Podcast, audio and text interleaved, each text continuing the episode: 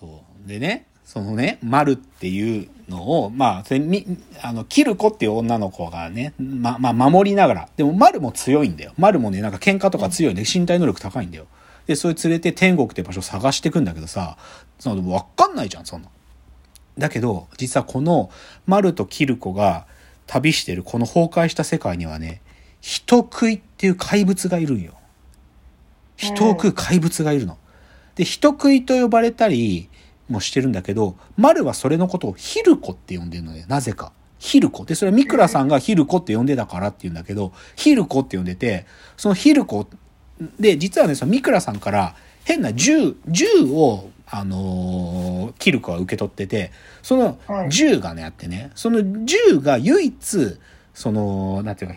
人食いであるヒルコってやつにダメージを与えられる武器なんよ。で、で、だけどそれ撃っても倒せはしないの。そのヒルコを唯一倒す術っていうのはね、丸がね、こうね、ヒルコをこう触ってね、ヒルコの中にあるなんか大切なものっていうんだけど、なんか心臓みたいなところにこうなんかね、イメージで言うとグーって入り込んでいって握りつぶすみたいなことが、イメージの中でできるんで、丸が。で、そ、それをすると、いや、唯一、ヒルコっていうか人食いを殺すことができるんだけど。で、で、まあもうなんとなくはここの時点でさ、僕のこの今日の喋り方からすると分かってるけど、丸とひキルコが目指してる天国っていうのは、つまりは高原学園のことなのよ。で、高原学園っていうのは実は、これね、時系列で言うと、その世界が大災害に遭う15年前にあったものなの。で、で、大災害が起きる前後で高原学園がある意味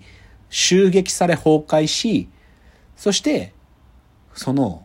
高原学園にいた特殊な能力を持つ子供たちは、そこから高原学園から外の世界に出なきゃいけなくなって、だけど、彼らだけがかかる特別な病気があって、その病気にかかると、人食いになってしまうんですよ。だから実は、マルとキルコが、その、未曾有の大災害から起きた15年後の魔境編でいるその世界にいる人食いたちは、高原学園にいた子供たち子供たちが化け物になってしまったっていう話なんだよね。で、で、で、で、それで、だけど少ない手がかりからね、その、ミクラさんからもらった銃についてるマークがあるんだけど、それ、これ実は高原学園のシンボルのロゴなんだけど、アイアイコンというか、そ、それを手がかりにして、なんか施設がここにあるんじゃないかっつって、二人でその施設を見つけていくってとこまで行って、で、今その二人は、筑波施設、筑波に大きい施設があったから、筑波施設行って、それで何かが分かり、で、その後、奈良施設っていうのがあって、今奈良施設に行って、さらに奈良施設で分かったことがあって、で、今次の場所に向かってるっていうのが現在の話なのね。でもさ、これね、なんかね、その、要はさ、十何年前の天国編と、その現在というか、その大災害になっちゃったその魔境編が、本当に絶妙に絡み合ってるから、え、さっきの魔境編で死んだあのヒルコって、天国編のこの子なんじゃない？みたいな。とか、まだその、怪物になる前の、あの子供たちが大人になった姿でも、まあ、強兵に出てくるから、あれ？名字変わってるけど、え、この子さ、天国編の時に出てたこの男の子とこの女の子の子供なんじゃない？みたいなのとか出てくるの。すげえ絡み合ってくんの。この15年の時を挟んだこの2つのことが。すげえ絶妙に絡ってて、で、何、ヒルコって何なのとか、その、キルコっていう女の子が持ってる銃と、この銃一体何だったのとか、天国編で出てきた赤ちゃんって何だったのとか、なんで丸って丸って呼ばれてるのとか、もうね、すげえ絡み合ってんのよ。もうめちゃくちゃうまいの、これが。で、もうちょっとす、もうちょっとね、もう今日僕この、高原学園話のよりにちょっと登場人物のことから喋っちゃってるけど、主人公は明確に丸とキルコなのね。魔境編を旅してる丸とキルコなんだけど、キルコもキルコで、なんていうかな、物語があってね、キルコってね、実はね、女の子なんだけどね、脳みそだけがね、男の子なの。で、なん、なんでかっていうとね、その、キルコは大災害の後に生まれてる人だから、大災害の後の話なんだけど、その、すまあ、大災害が起きた後もさ、なんていうかさ、闇市場みたいなのができてて、浅草のカートレース場っていうのがあってね、はい。で、電気で動くカートで、要は掛け事やってんだよ。そのカートレース場。で、そこの、なんか、カート乗りだったの、実は。で、キへリ、ーキリコっていう女の子だったの。キリコさんっていう。うんで、キリコって名前だったんだけど、ある時、で、弟がいたのね。えっとね、ちょっと名前が、せ、あえっと、もともとは、えっと、竹早キリコっていう名前のカート、カート乗りだったんだよ。で、ゆ、なんか人気選手だったの。キリコちゃん頑張れって可愛かったし。で、弟がいて、竹原春樹っていう弟がいて、弟はお姉ちゃんのこと大好きなの。で、で、ある日、今日もお姉ちゃんのレースだっつって、お姉ちゃん頑張れって言ってる時に、お姉ちゃんがカートでグーッと走ってるその先に、人食いがいるっつって、このままだとお姉ちゃんたちに人食いが襲われるっつって、僕でなんとか止めるんだっつって、人食いを止めに行くんだよ、弟の春樹が。うんそうすると人食いに食われちゃう下半身バクっつって。で、そこにキリコのカートが来て、あーっつって、なんで春樹がっつって、春樹を助けるんだよ。だけどもう、下半分はなくなっちゃってるから、ああ、どうしよう、春樹が死んじゃう、誰か誰かって言ってる時に、キリコが、なんかね、誰かに撃たれるんだよ、頭バカーンっつって銃で。で、で、病院に下半身がなくなってしまった春樹と頭をもう銃で撃たれたキリコが運ばれてきて、お医者さんが、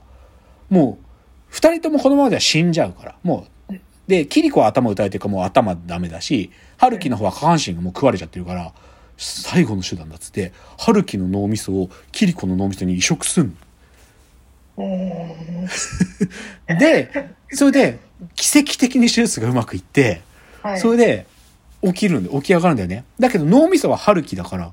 ああ、はい目が覚めたと思って鏡鏡見たら、体がお姉ちゃんになってるわけよ。うん。え？何？っつって。で、それ手術した医者がいるんだけどさ、僕に何が起きたんだ？っつって。はい。で、だけど、春樹とキリ、あ、キリコだから、名前混ぜて、もうここから僕はキルコって名乗ろうっつって、キルコって名乗ってくんだけど、で、その実は手術をした医者っつうのが、高原学園で子供たちの面倒見てた医者だったりもするわけ。もう絶妙に絡んでる。で、この医者を、医者を、なんでこんなことになったのか、医者は分かってるはずだから、その医者を探そうっていう目的を、あの、キルコは持ちながら丸と旅してたりもするわけ。でもこ、こんぐらい絡み合ってるの。すごいの、マジで。で、僕さ、こんなに、なんか、巧妙に伏線が張られてね、うん。こんなにうまく回収していく漫画ね、久しぶりに読んだよ。あちょっと引くレベル。ここまで巧みに書けるっていう。で、あのね、私今手元にですね、天国大魔教公式コミックガイドって本まで買ったんだけど、はい。これね、まあ読んでる時からおそらくそうだろうなっては思ってたんだけど、高原学園って名前聞いて、で、そこの高原学園にいる子供たちの名前見て、なんとなくわかるんだけど、これ、明確に日本神話の話してるでしょ。日本神話モチーフでしょ。高間ヶ原でしょ。明確に。くで、実は高原学園の園長室には、イザナギとイナザイザナミの国生みの絵とかが貼ってあるんだよ、マジで。え だからマジで天国な。天国で新しい世界作るみたいな思想で作られてる。でその名前とかもさ、だから、時代なんつうのはさ、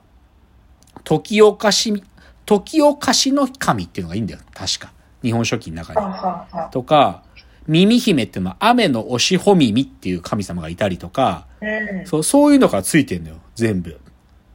でそういうの書いてあるのよ、ここに。で、その園長先生が言うんだけど、雨のぬぼこっていうね、これ実は大災害の引き、引き金なんだけど、小惑星が落ちてくるってことを AI が予言してて、その、それを雨のぬぼこって読むんだけど、その雨のぬぼこっつうのは、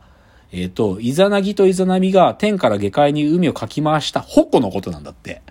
あ そう、すごいよね。なんか、もう日本神話めちゃくちゃなんかもうモチーフでさ、作品の中に入れててさ、で、それがもうことごとく伏線回収していくし、もうね、すっごい、なんかね、いや、正直僕ね、この石黒先生の前作もすげえって聞いてたのあの、それでも街は回ってるって作品。でもなんかちょっと僕がそんなに好きかなっていう、なんかこう、女の子が出てくる系、だからそこまでかなと思ってたけど、ちょっとこの人の作品すごい、えぐいくらいの伏線の繊細さ。で、なんつうか、最近流行ってる、なんかベタな伏線とかじゃないのよね。この2つの世界が同時に描かれることで、15年の間空いて、これとこれ繋がってたので、その書き方の情緒の描き方、半端ないんだよな。だからね、ちょっとね、なんか、パクリ、パクられ、パクってるんじゃないかみたいな説あるけど、なんかね、そのレベルにいないけど、でも、この作家が一体誰の影響を受けてるかみたいなことは明確にわかる。そんな、もう作家の名前言っていけば、まあ、アキラっぽいっていうぐらいが、大友克洋の影響めちゃ受けてる。半端なく受けてると思う。てか本人もね、インタビューで答えてる。もう、できるだけ出ないようにしてるけど、アキラは自分にとってはもう、絶対超えられないもので、子供の頃にお父さんと見たあのアキラのアニメは、なんか、どれほど消そうと思っても消せないから出ちゃうの仕方ないとか言ってる。あと、手塚先生の影響めちゃ受けてると思う。手塚治虫で、手塚治虫の命の描写に迫るくらいうまいよ。その、結局、高原学園で育った子供たちが怪物になっちゃう前になんとか人間のまま死にたいとかそういう話とか出てくるんだけどその辺の話とかもブラックジャック級すごい命の描写とか火の鳥とかブラックジャック級にすごいよ。あまあちょっとこの誰との類似性っていうか誰の影響と近いかなみたいな話もうちょっと次のチャプターでしますね。じゃあ次です。